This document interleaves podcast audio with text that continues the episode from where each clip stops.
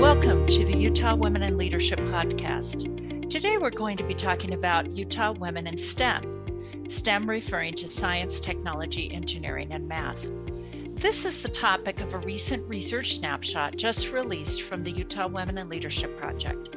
I'm Dr. Susan Madsen, the Karen Haight Huntsman Endowed Professor of Leadership in the John M. Huntsman School of Business at Utah State University, and I'm also the founding director of the Utah Women in Leadership Project. This research snapshot shared first the current STEM employment data, and then second, possible reasons for the STEM gender gap, and then finally, ongoing efforts to increase diverse participation and success in STEM fields. So the lead author on this report was Rebecca Winkel, as a member of the American Petroleum Institute's Regulatory and Economic Policy Group, Rebecca works to ensure that the American Petroleum Institute's research is defensible and of the highest quality. She is the policy lead on the workforce and education issues and is responsible for directing all research and many of the programs and partnerships related to workforce development and STEM education, with a special focus on promoting the industry's work in strategic alliances.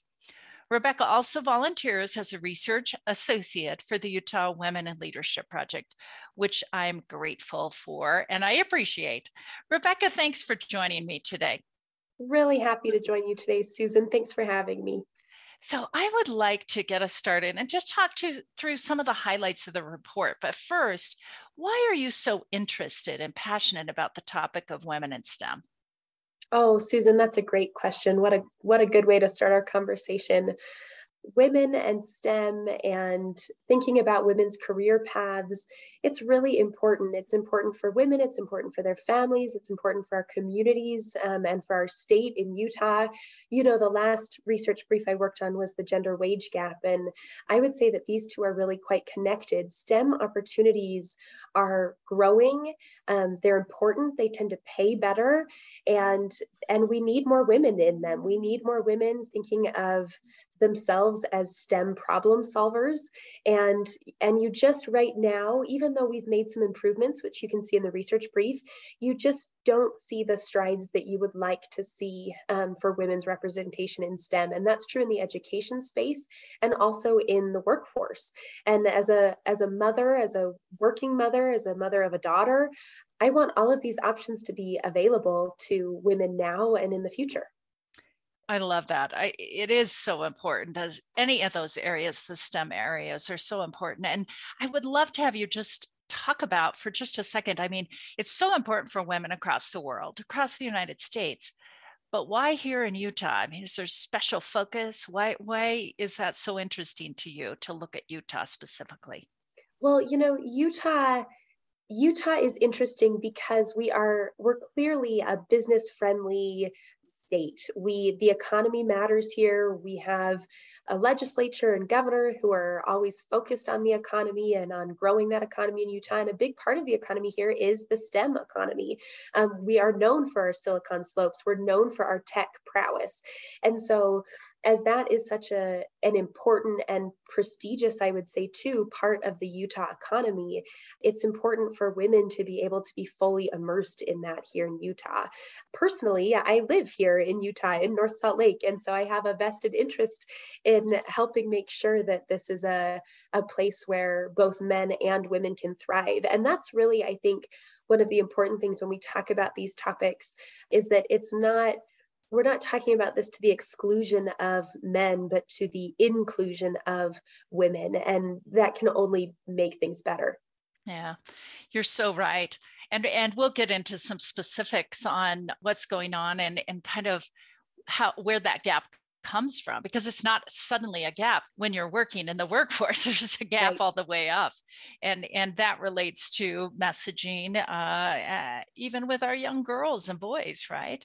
So how does utah stack up compared to the rest of the nation? When you look at really what are the stats or the percentages of utah women compared to women in the united states? Yeah that's a great question Unfortunately, women in STEM, even nationally, is low. And so you see, while it has grown over the years, um, you still see really low shares of women in STEM occupations nationally. What you see in 2021, about 27% of STEM workers nationally were women. In Utah, it's about 21%. So we are lagging behind, which is unfortunately a common spot for Utah to be in. Yes. Um, we're about six percentage points behind the national average, but I don't know if this is good news or not, but it's not like the nation as a whole is doing that well with women in STEM, even though, like I said, it is it is growing. Yeah, we do see those numbers, especially, but that percentage moving up. So compared to our 2016 report, so so just for listeners, we did publish a 2016 report on this same thing, and then we are coming back and doing one. Wow, six years later, I guess it is, um, and and seeing if there's progress. So we did find some progress if you compare straight numbers and percentages to 2016, correct? Yep, that's right. In 2016 in Utah, women made up about 18% of the STEM workforce. So they've increased their share by about three percentage points over the last several years. And that's really great. And, and that means also in absolute numbers, the women in STEM occupations has grown as well. And that's been true across many different occupations within STEM. One of the things that's important to remember with STEM is that it's a very broad yes. category.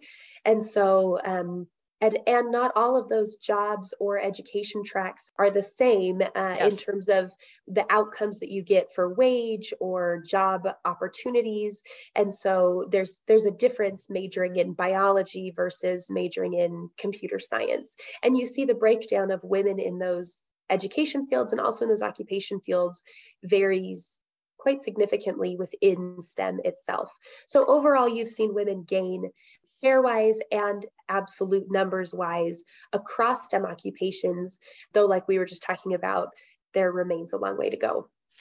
Yeah, and since you you kind of brought this up, I mean, the STEMs is science, technology, engineering, and math, but it includes computers and life sciences and physical sciences and and sometimes social sciences. I, I sometimes not. I've seen, but but some of the reports exclude like healthcare and so forth. Is that correct? Tell yeah, that's right. So the STEM, the traditional definition of STEM, it usually does include social sciences, like you said, but it it, it excludes healthcare. So those numbers we were just talking about 21% of STEM workers in Utah being women, that excludes healthcare workers, which is considered STEM related, but isn't considered STEM like a, like you were just saying, life sciences, physical science, mathematics, that sort of thing.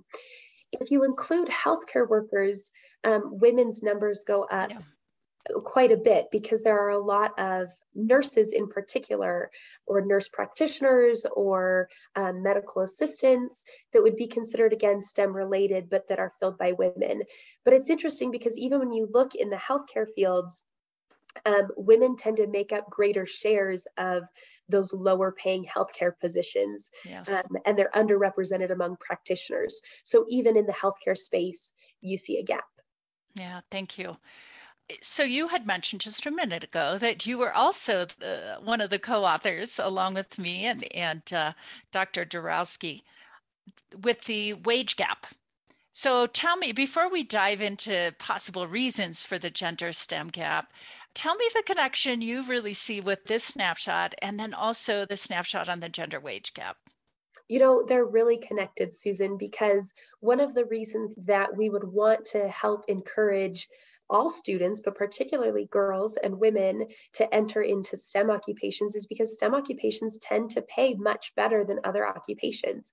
And you actually see, I don't know that I addressed it here in this STEM brief, but you do see that there tends to be a smaller wage gap within STEM occupations, gender wage gap, than there is generally in response to oftentimes these technical skills that you would need in order to perform these jobs. But there still is a gender wage gap. And as we look at the importance of pulling women, having them be economically secure and mobile, a STEM, having them employed in a STEM occupation or pursuing a STEM career is a great way to be able to do that because those are going to be better paying jobs than what they could find elsewhere. And so helping them prepare for those kinds of opportunities will enable them to be more financially secure for themselves and their families.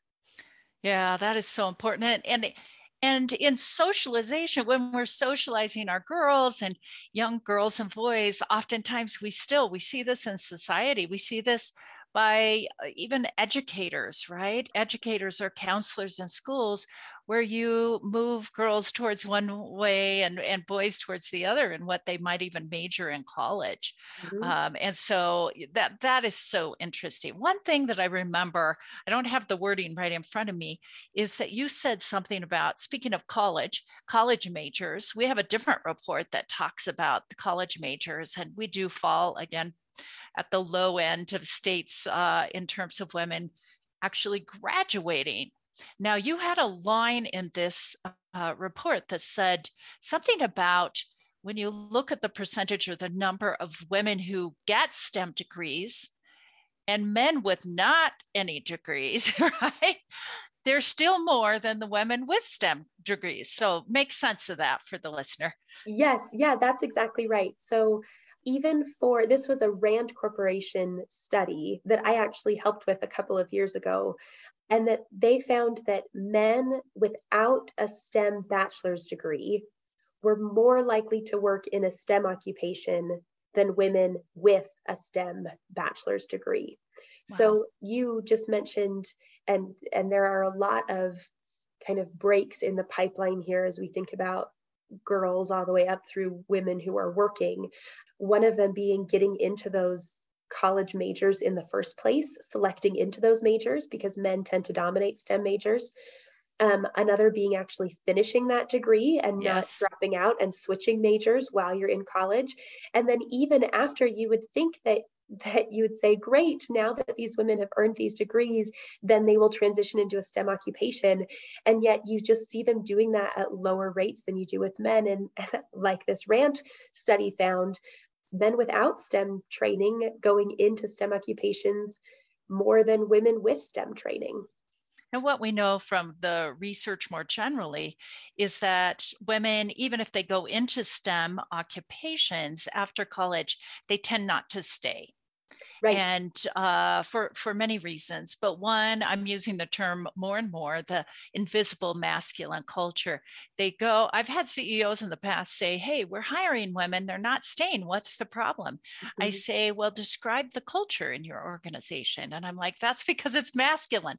The pay structure, all of these things." So sometimes women don't stay. They can't put their finger on the exact reason, but they're like, "It feels like I don't belong here." Eh, but they're not sure why and they just leave. Right, that's exactly right. And then that becomes this perpetuating negative cycle because the fewer women that you have in these positions who then are able to grow within these organizations or within these STEM occupations and be mentors and not just mentors, but sponsors and role models to other girls and women who are coming up, then the harder it is to see yourself in that position. I um a couple of months ago, we had President's Day, and my six year old daughter was had learned a song about the presidents in kindergarten. And she was saying to me in the car one day we were in the car with my husband and my son and my daughter and myself and my daughter said daddy maybe someday you will be president. And he said oh maybe. And she said christopher to my 3 year old maybe someday you will be president. And he didn't really know what she was talking about. And then i said well, Claire, maybe someday you will be president. And she said, No, I learned the song. There aren't any girl presidents, they're only boys. And no one had told her at school that because all presidents had been boys, that you they had to be, right, or men.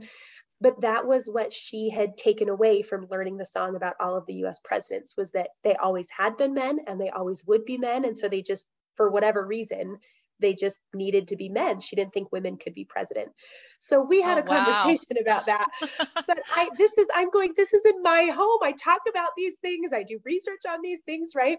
But that the perception issue it is it's significant. This really matters. And when that gets into your mind when you're six it's really hard to overcome those kinds of perceptions as you grow especially as you encounter difficulty in culture or in in your education path.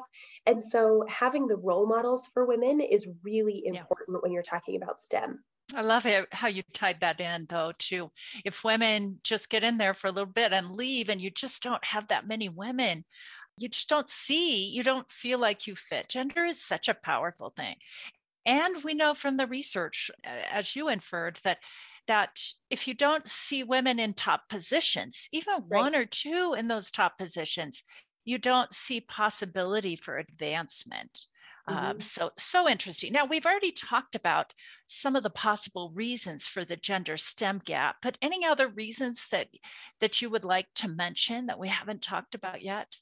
You know, I think one thing and it's um it's not a specific reason maybe but i think it's related and we haven't touched on it yet is you see we talked a second ago about how there's a lot of variation within the category of stem and you brought up healthcare which is excluded from the traditional stem definition another thing that's excluded from the traditional stem definition is um, anything that would require STEM skills in the sub baccalaureate space. So, like trades jobs, skilled mm. crafts jobs, electricians, welders, pipe fitters, that sort of thing.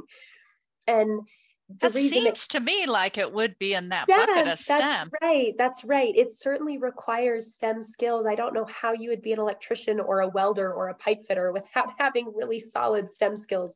And so I certainly consider those STEM occupations.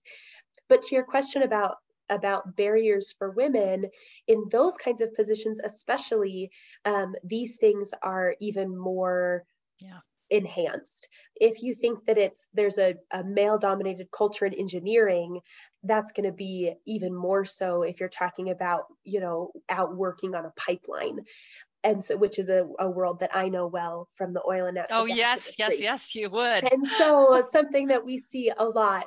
Um, and so helping women and I would say their families to think of these all of these positions not as as male male occupations or female occupations but as occupations that require you know stem skills. In fact as a welder I spoke with a welding instructor when I was touring a, a training facility, and he told me that women are naturally better at welding when they very first start um, because they they're better at their um, fine, fine motor, motor movements. That's yeah. right, they're fine motor skills.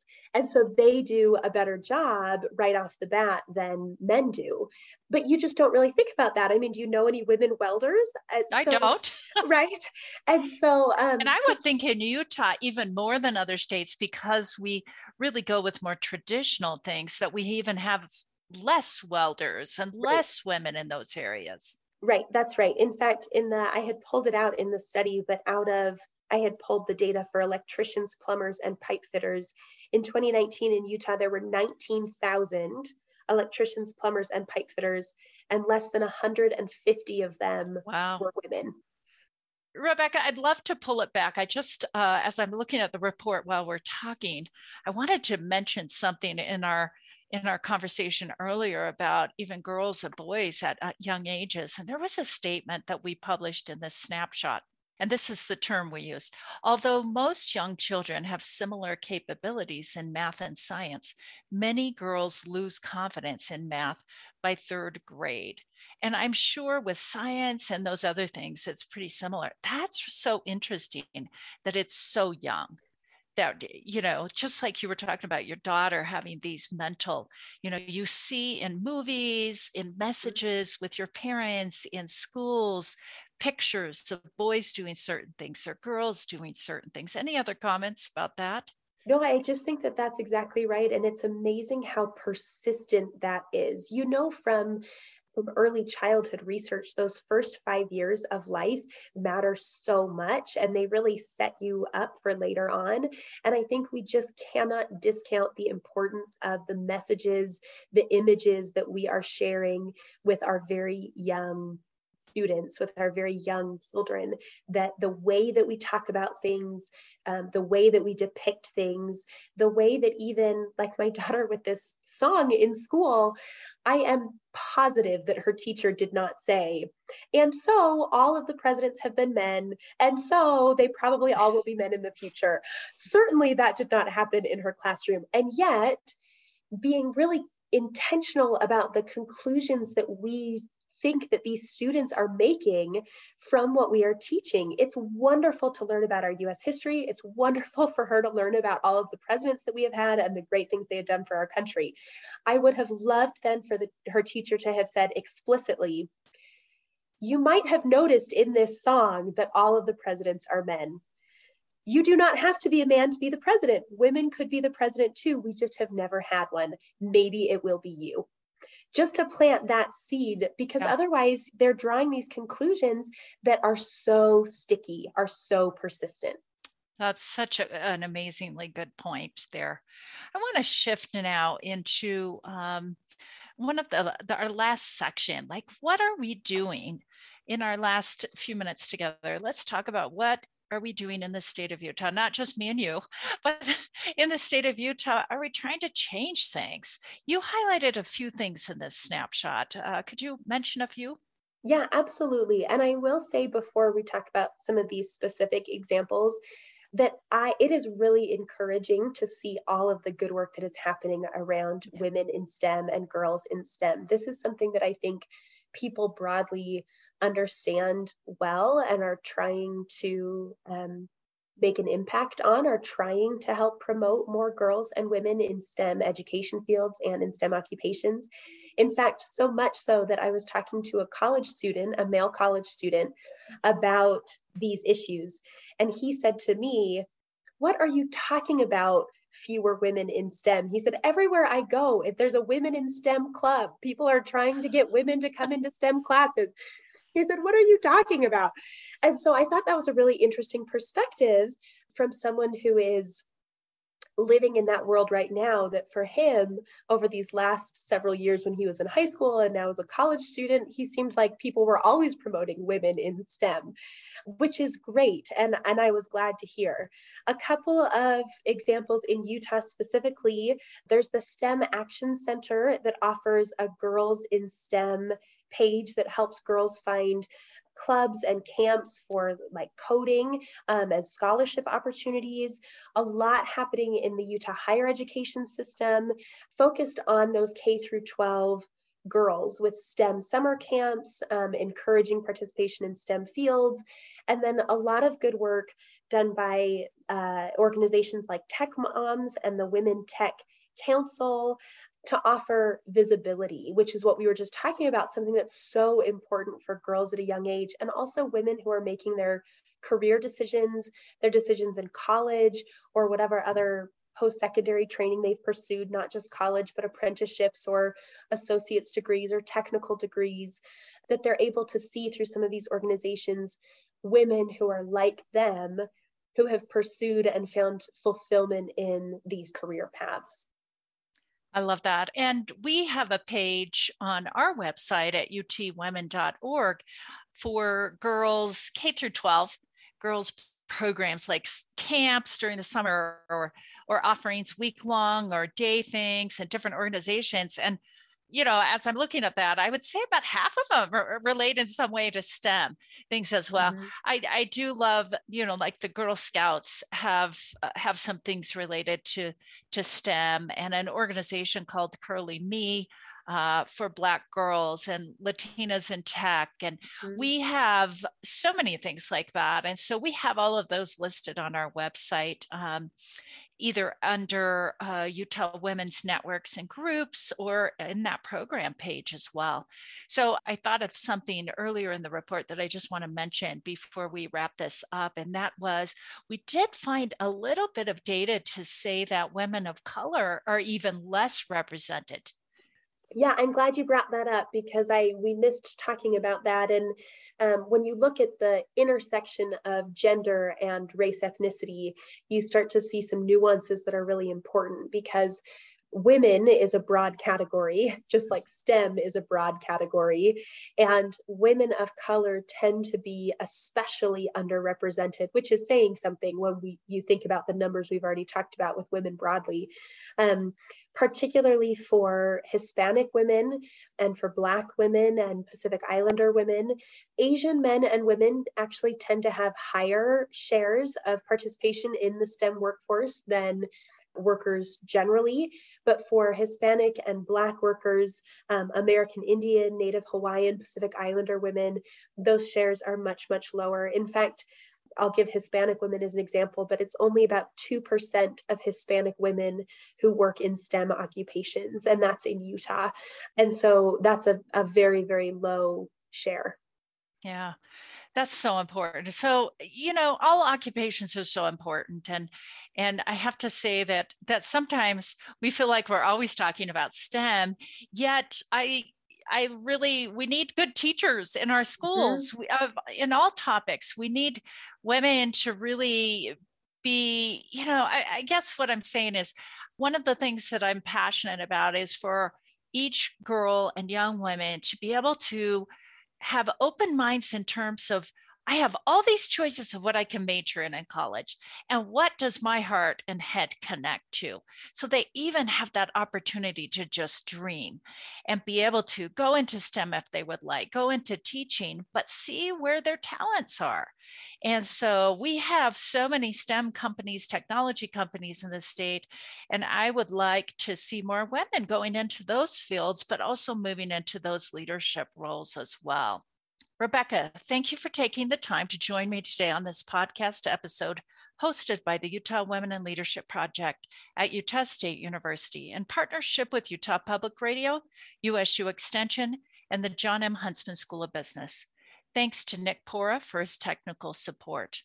The Utah Women in Leadership Project's core mission is to strengthen the impact of Utah girls and women to learn more about our research, resources, and events, please visit us at utwomen.org. Thank you.